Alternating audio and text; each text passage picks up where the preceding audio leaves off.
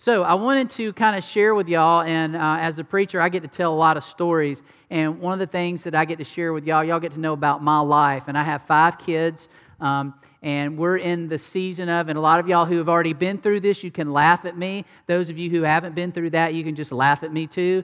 Um, but uh, I've just had an 18 year old graduate from high school, and he is in the Army. He is, uh, we just got our first couple of letters this week. He's at boot camp at Fort Leonard Wood, Missouri and uh, his feet are killing him. Um, he's getting no sleep. The air condition doesn't work. Um, he has to eat within eight minutes, and he is hating life a little bit, but he's telling about the cool things he gets to do, like jump off a 200 foot tower and climb a 30 foot rope, if that sounds fun, and have people yell at you. He said, Send this stuff, but don't send this stuff or I'll get yelled at.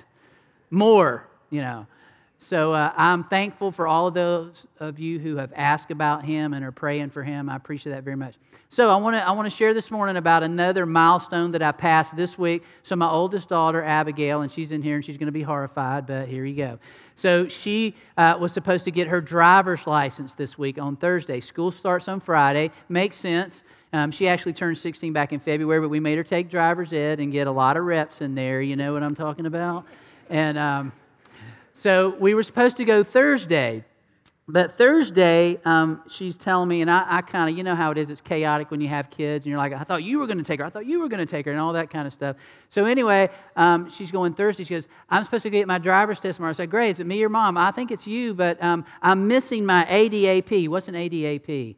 Well, it's an alcohol and drug awareness program certificate that you take when you're in the ninth grade. And you cannot in Georgia get your driver's license unless you have this because it's got to show that you understand that, you know, doing that stuff and driving is, is very, you know, obviously destructive and can kill people. You got to have that. So in the ninth grade, you get this certificate and you're not supposed to lose it. You're supposed to file it somewhere safely so that you do not lose it. So you will have it when you go to get your driver's license. Well, guess what? We couldn't find it anywhere in the house. And it was a lot of, I thought you put it away. You're the one that's supposed to be responsible. Anyway, we didn't have it. So the conversation to um, Thursday morning is we have to call, um, uh, you know, call the, what is it called? The, uh, the driver's place. What is it called? Yes, the DMV. So we have to call the DMV, and I hear Abby on the phone going, Is it possible for me to get my driver's test without the ADAP? And you can hear, Absolutely not, you know. Well, what if I come take my test and I just bring you a copy of it later? Absolutely not. It is impossible. You cannot take it without that. So now it's orientation, as y'all know this week, so Abby has to go to orientation. And she told me Thursday, well, that teacher said, if you lose it, don't you dare come back to me and ask for it in a year or so because I will not give it to you. so she had to go to Northgate and face the music. And she walks in there, and what do you think he says? Let me guess why you're here today you lost the ADAP, you know, and you, oh, yeah, I'm sorry. You know, and I'm sure it was my fault or her mother's, of course.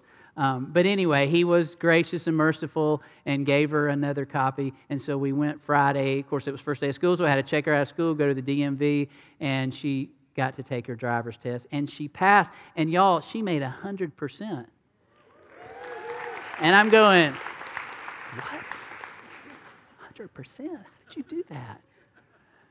So, but to humble Abby just a little bit, if you know her, you can ask her what happened before she even got out of the parking lot with her new license. I'll just let you ask her about that, okay? But to be fair, to be fair, I'm talking about you can imagine the conversations about how irresponsible for you to lose your ADAP. Of course, I didn't have any clue where it was. Um, we get there and I find out she goes, "Oh, they need a copy of our of our insurance." And I go, "It's in the car." I went out the car and get it, and guess what? It's expired. You're exactly right. And I'm going, oh, now he's irresponsible. And I go, well, I can fix it because we can fix everything with this. And so I get a, I get a copy of it. I don't know how that happened. But uh, I, I, did get a copy, and they said, oh, that's not good enough. You have to have a hard copy. So we had to wait for the insurance man to fax it over. So, anyway, so just a little window into my life.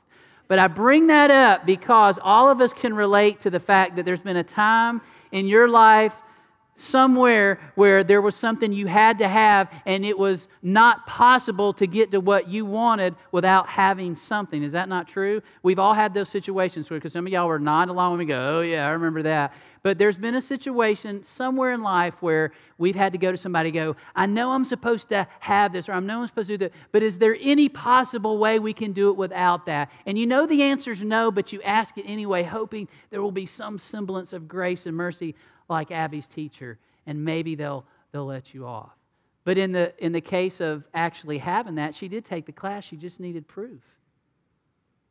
And she could, could not get that license without that ADAP, and so she had to have it. So today we're going to talk about something that was not going to happen. It was impossible for this to happen without this certain thing to go forward, and we're going to learn about that this morning. So, for the last few weeks, if you've been here, I've been doing a series called If. And basically, we've been asking this question If God could fix one thing in my life right now, in the season that I'm in in my life, if He could fix one thing right now, what would it be? And, and I've joked and said, a lot of you go, oh, there's a list that he could fix for me. But if there was just one thing in the season that you're in in your life right now, what would it be that you would say, God, if you could just fix this, things would be so much better for me? And so, as we've thought about that on our own, we go to the Gospels and we look at Jesus' life, and we've looked at a lot of different passages, a lot of different situations, encounters that Jesus had where that if was asked. And we looked at an encounter where a leper who had leprosy and he said, If you are willing, Jesus, you can heal me. And we found that Jesus was compassionate. He goes, I know about leprosy. I know you're an outcast, but I am willing. And he healed him. We talked about a, a Jesus encounter with a Samaritan woman who, the Jews and Samaritan, there's this hatred there between uh, those two groups of people. And Jesus walks up in the middle of the afternoon and has this encounter with a Samaritan woman, and he's asking her for a drink. And she can't believe, number one, as a Jewish man, he's even talking to her, much less asking her for a drink of water. And Jesus says, If you really knew who I was, you'd be asking me for living water. Living water that if you drink it, you will never be thirsty again. And they have this amazing Uh, encounter together. And Jesus tells her that I am the Messiah that the whole world is looking for. And then we had another situation where we looked at a group that Jesus is talking to, and he's saying, If you really want to be my disciple, if you really want to follow me, you have to hold to the teachings and the things that I'm teaching. Not necessarily all these laws and, and, and laws on top of laws that the religious leaders are talking about. Not that those aren't important, but if you hold to my teachings, you will know the truth, and the truth will set you free from legalism. You'll have a true relationship with God. And then we talked another week about uh, Mary and Martha, who were two sisters and had a brother uh, named Lazarus. And Jesus was very close to them. And when Jesus was uh, traveling all about teaching and preaching and healing people, he went to their house a lot just to find a, a, a spot to rest and, and, get a good meal. And they were very close. And while Jesus is out, they get word to him that the brother is dying and please, come because we know you can heal him. And Jesus waits two more days and he dies. And so Mary runs out on when Jesus does finally come and goes, If you had been here, my brother would not have died. And we talked about that where Jesus is hurt. This is the part in the Bible where we see a very human side of Jesus where he actually weeps at people's unbelief that they don't really grasp this. And he reminds Mary and everybody that hears, I am the resurrection and the life. Don't you understand that, Mary? Yes, I know that'll all happen in the end. He's like, No, I'm not talking about the end. I'm talking about now, in the present, in the future, always. I am the resurrection and the life. And then he goes on to raise Lazarus from the dead. And then a couple of weeks ago, we talked about the Last Supper, where Jesus is with us uh, celebrating the Passover meal, which is a very historical festival um, and holiday in the life of the Jewish people. And at that time, he sits down and he gets on his knees and he wraps a towel around him and he washes all his disciples' feet. And we can't quite grasp how big of a deal that was, but for that's like the president showing up this morning and washing my feet for me, or he's out there washing my car during the service. Somebody that would never happen. And Jesus is saying, hey, I want you to see what I'm doing. And the whole world's going to know you're my disciples. The whole world's going to see what love is if you will love one another. That's when they go, those must be Jesus' disciples because they love one another. So today we're going to look at another if encounter. And today we're going to look at Matthew's gospel, where we're going to see that Jesus has just finished this Last Supper with his disciples. He's getting ready to go to the cross, and he is, you can't, I can't imagine what that must have felt like. And he's washed his disciples' feet and he's told them what he wants them to do. And he's looking at them, and their eyes are kind of glazed over because they're going, He's seeing. Can, can you look at somebody and know that they're not following you? Have you ever had that? Like, I'm telling you, it's like with your kids all the time, right? You know? You're listening to me, but it's not computing. And Jesus is telling him all that. He's been telling them for literally months now that I'm going to die. I'm going to be arrested by the religious leaders and I'm going to go before the, the Sanhedrin and they're going to put me on a cross and they're going, okay, uh, yeah, but you're God. Yeah, but you're the Savior. We've seen you heal people. We've seen you walk on water. That's not going to happen to you. You'll figure out a way to overcome that. That's not really happening. So he's telling them all this, and they're realizing it's getting ready to happen, but they're just not grasping it. And so Jesus says, We're going to go out to pray. So they leave this time where they've remembered the Passover, they remember God's faithfulness. We know this new institution that He's instituted called the Lord's Supper that we're going to practice a little bit later in the service. We're going to remember. And He says, now we're going to go out and pray. And this is where we're going to pick it up in Matthew's Gospel, chapter 26. It should be on the screen for us. Great. Okay, and if you want to read along in your Bible or your personal device, it's fine. So then Jesus went with his disciples to a place called Gethsemane, and he said to them, Sit here while I go over there and pray. He took Peter and the two sons of Zebedee, which are James and John, along with him, and he began to be sorrowful and troubled. Then he said to them, My soul is overwhelmed with sorrow to the point of death. Stay here and keep watch with me. Going a little further, he fell with his face to the ground and prayed, My Father, if it is possible, may this cup be taken from me, yet not as I will, but as you will. Then he returned to his disciples and found them sleeping. Couldn't you men keep watch with me for one hour? He asked Peter. Watch and pray so that you will not fall into temptation. The spirit is willing, but the flesh is weak. He went away a second time and prayed, My Father, if it is not possible for this cup to be taken away unless I drink it, may your will be done. When he came back, he found them sleeping because their eyes were heavy. So he left them and went away once more and prayed the third time, saying the same thing. Now, this may or may not be a familiar passage to you, but Matthew is writing this because he was a part of this that night. He's writing his account of what happened. And in his, in his account here, we can see the intensity in his prayer, in Jesus' prayer, about what is taking place. Jesus tells that Jesus fell down and a lot of times in the Gospels, we see when Jesus praying, he's praying and he's looking up to heaven and he's had his hands up and he's talking to God directly like that. But in this particular time, Jesus falls down on the ground, face first, and is praying to God with this intensity. And it shows Jesus realizes and he says, Lord, if there's any way, if there's any possible way, this cup can be taken from me. Please take it from me. And this cup he's talking about, we understand is that he's getting ready to go to the cross. He knows he's going to be arrested, he knows he's going to be beaten severely. He knows not only the beatings and physical torture that he's going to take, not only before he goes to the cross, but what that must feel like to have nails go in his hand and to have people spit on you, to have the people that you thought just a few days earlier were saying, Hosanna, you're the Son of God, you're the Savior, the one that's come, that's come into the world, Son of David. All those same people are going to say, Crucify him. If he won't get us out from under the government of Rome, then we'll crucify him. We want a leader not a Savior. And little did they realize, like we don't realize sometimes, we need a Savior as well. So he's saying, God, I don't want this to happen.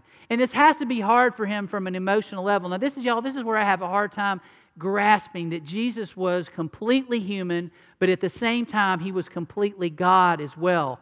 Is that hard to understand and grasp? It is for me. But he really did. It's not like he was going, yeah, it's going to be okay tomorrow because I'm God and I'm not going to feel those nails going in. I'm like, ah, that doesn't even hurt. He knew it was going to, he had the same physical feeling that all of us do. He had already experienced hurt. He had already experienced rejection like all of us do. The scripture tells us that Jesus, he, he, uh, he, in, you know, he felt everything that we did. He went through all the temptations we did in life. Everything that we've experienced, he experienced, yet he was without what? Without sin. And I can't even get my head around that. How could you experience all the hurt and not lash out at somebody during all that time, Jesus, and become unhinged at some point like we do? But he wasn't. So he knows this is going to happen, and he's probably going, I don't want to have to do that. I know for the 33 years I've been living, it's leading up to this, but now that day's coming tomorrow, and man, I'm, I don't want to go. God, is there any way we can do it another way? All this bloody physical torture, does it have to be that way? And so he's asking God to take that from him. But he says in the middle of that prayer, Not my will, but your will. You know what I want. You know I'm scared. You know I don't want to go through with this. But bigger than that is your will, God, that has to take place. Now, this is something that, and I don't know if y'all have had conversations with friends or family member or people who maybe aren't believers yet, and they have these questions like, you know, I don't understand that whole why did why did all that bloody stuff have to happen to Jesus? Why, if God's a good God, why couldn't He just say, hey, just wipe everybody's slate clean and everybody's forgiven and everybody's going to be in heaven and everything will be fine? Why don't we just make it simple like that? There's there's a, a nugget of simplicity and and and that sounds pretty good, but God's going, whoa, whoa, wait a minute. You don't understand how serious sin is, do you? You have no idea how sin separates and alienates and hurts and drives people away. And if all I do is just say, oh, all's forgiven, don't worry about it, do you think we would take that serious? Do you think we'd really be sorry for our sins and think, oh, okay, I'll do better. Yeah, just wipe my slate clean. But when you think about my sin needs to be taken care of to restore me back to my Creator through death of someone else, does that get your attention? It gets my attention. There's no other way except that man goes to the cross and has nails put in his hands and his feet, and he, and he stays there for six long hours and bleeds out. That's how you're going to save me? That gets my attention. And it's been getting people's attention throughout history. Most of us are sitting here today because it got our attention. Is that not true? Sin is that serious, and God says there's no other way. But I'm going to be the one that takes that. My only son's going to be the one that takes that, not you. Does that get your attention? That really gets my attention. So that's why Jesus says, I don't want to go through with that. It's going to be brutal. But restoring all of my creation back to me is worth that.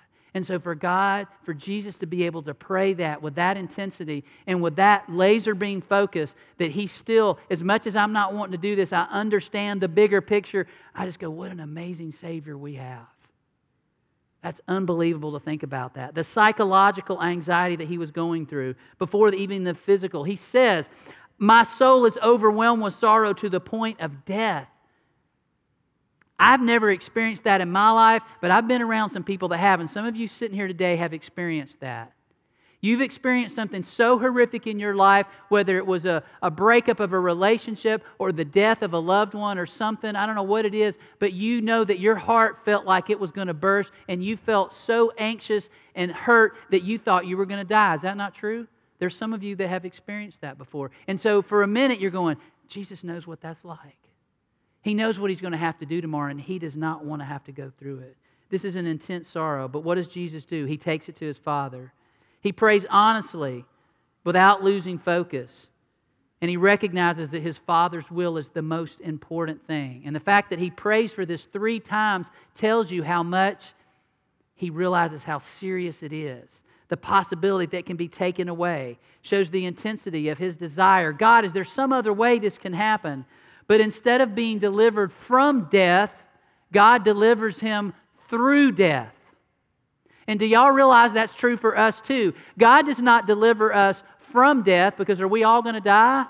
Yes, we are. But God delivers us through death because that death is not the end. And so, what Jesus is saying and what God did in his unbelievable plan to restore all of humanity back to him, it says, I'm not only going to forgive your sin, take care of the relationship, but I don't want to just say, okay, you're forgiven and walk away. No, I want there to be an eternal relationship after I've forgiven you. And I just, I can't get my head around that. Why would God want to have a relationship with me after He knows everything that I've done? But He does. How awesome is that news? God wants a relationship with you, not say, okay, you're forgiven and just get out of my hair and I want to see you again. No, I want you to be my child forever. And I'm going to die and I'm going to go through that. And your sin is forgiven and you have eternity in a relationship with me. There's nothing better in the world, y'all. Nothing. And that's the good news of the gospel. And Jesus realizes that's what has to take place. Now, I don't know about y'all, and I, I, I, said this at the first service, and I hesitate to tell you as a preacher, but I'll be honest. A lot of times when I pray, my prayers are about me and what I want. And this is how I pray God, this is what my will wants right now.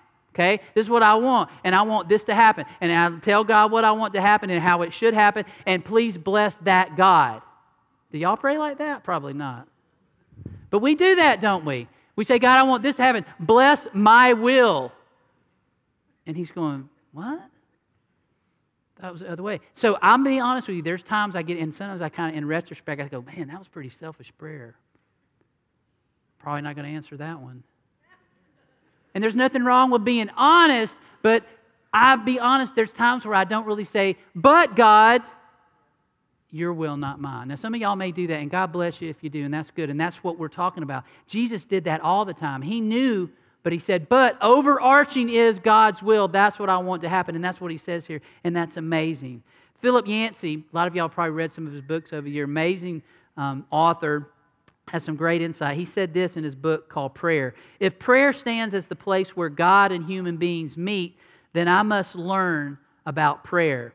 Most of my struggles in the Christian life circle around t- two of the same themes. One is, why doesn't God act the way we want God to? And the other is, why I don't act the way God wants me to. And prayer is the precise point where those two themes converge. How great is that statement? I want God to do something. That's how I pray. But on the other hand, I, I, I, want God to help me do what I'm supposed to do. And that's exactly why the Apostle Paul to the Roman church said this. He goes, God, I find myself doing the things that I don't want to do. I know they're wrong. I know I shouldn't do them, but I keep finding myself doing those things. And the things I don't want to do, God, I keep finding myself doing those.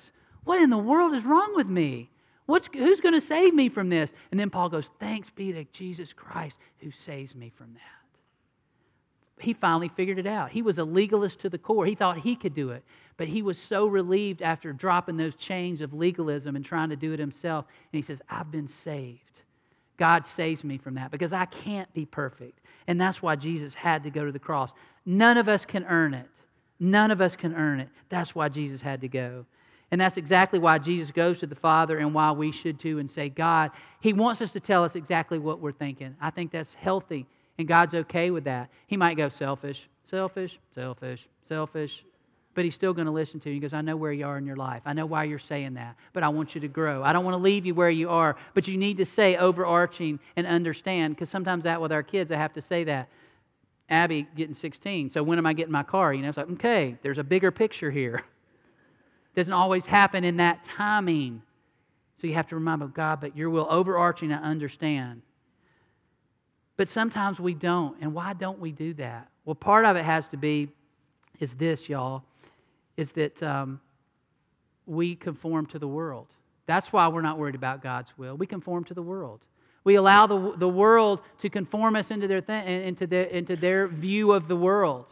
And we don't care about God's will. We care about, oh, we're so worried about what everybody's doing. As soon as we get out of here, we're going to check and make sure we didn't miss anything.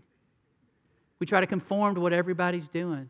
And it's interesting because Paul also tells us in one of his earlier uh, letters in, in the New Testament, he reminds us that um, another uh, letter to the Romans, he says, Do not conform anymore to the pattern of this world, but be transformed by the renewing of your mind.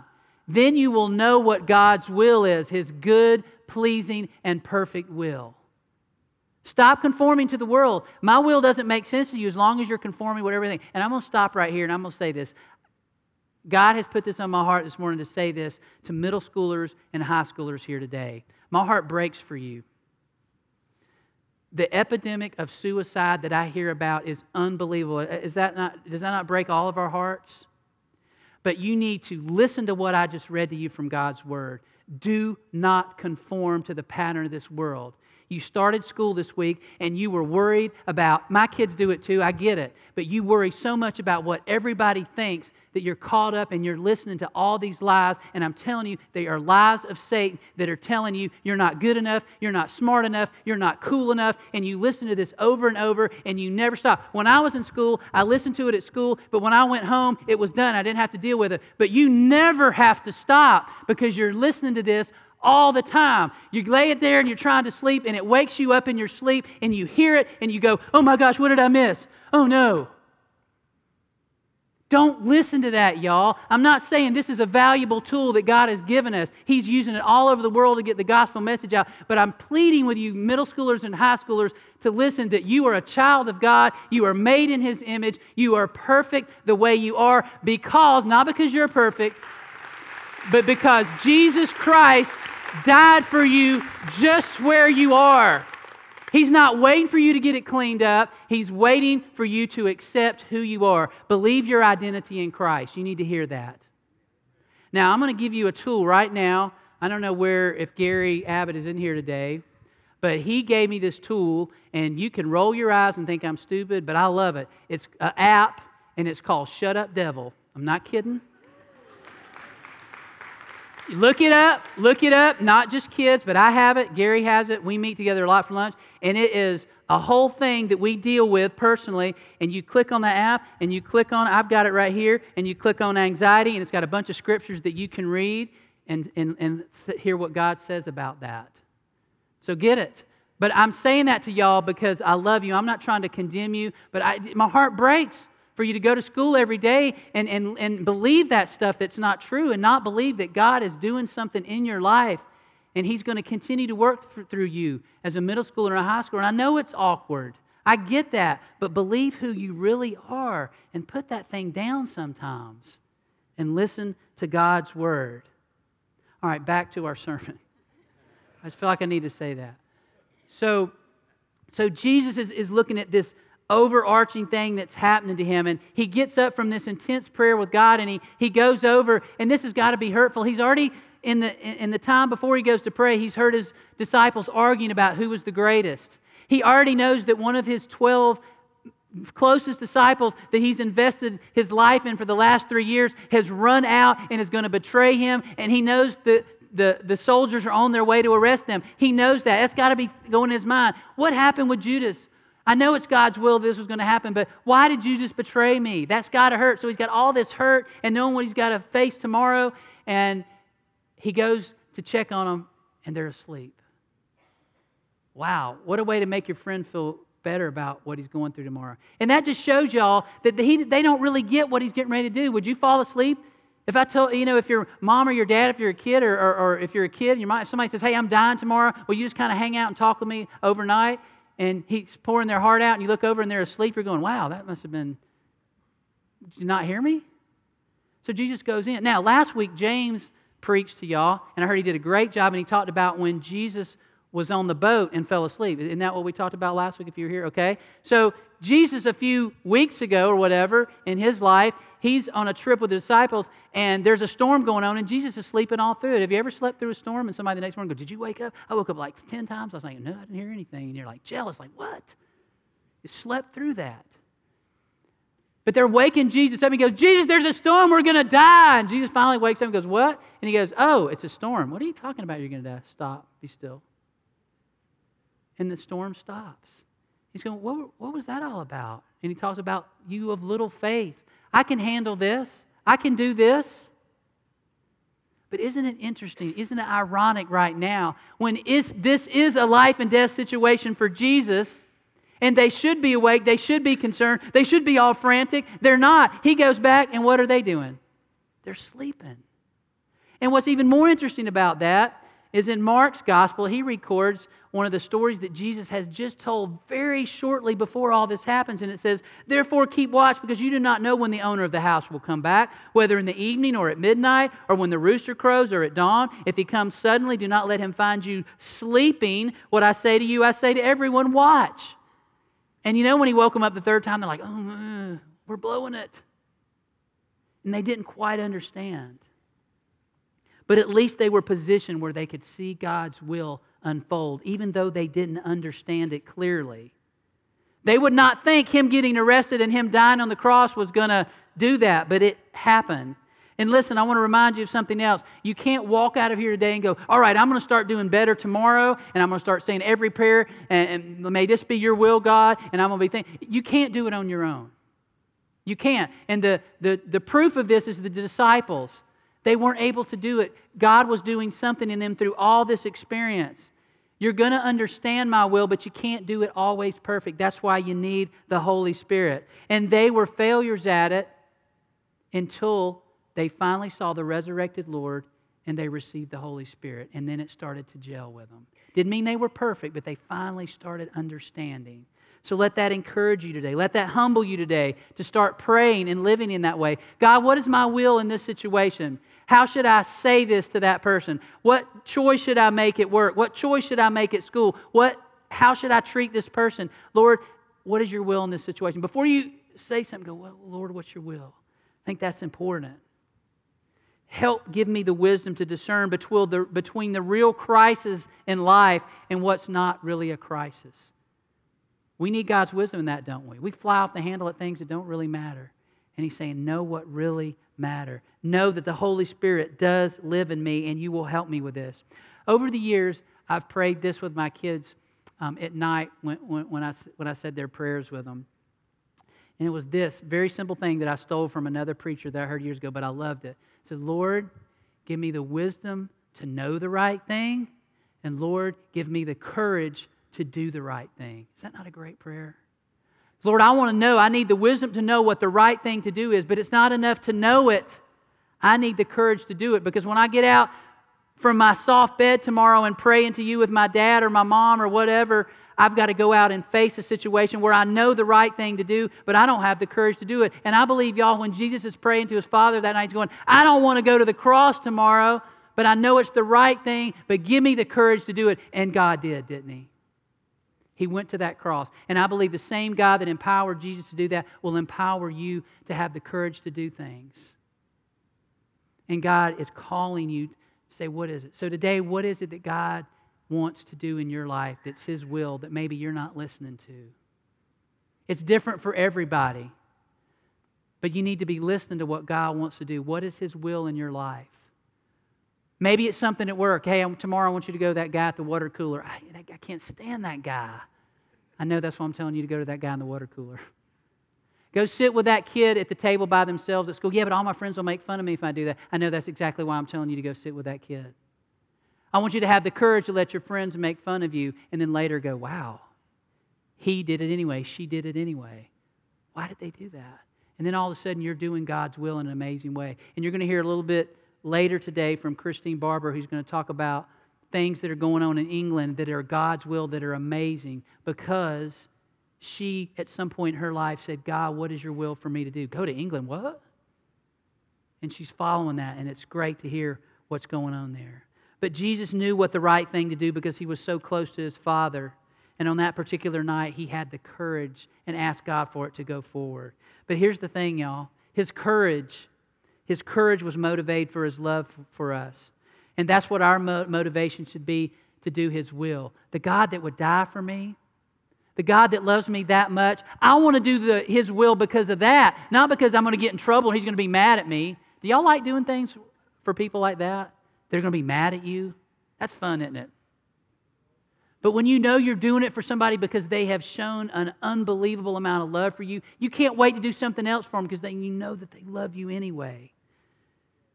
So this morning, I know there's a family that's coming forward to join this church.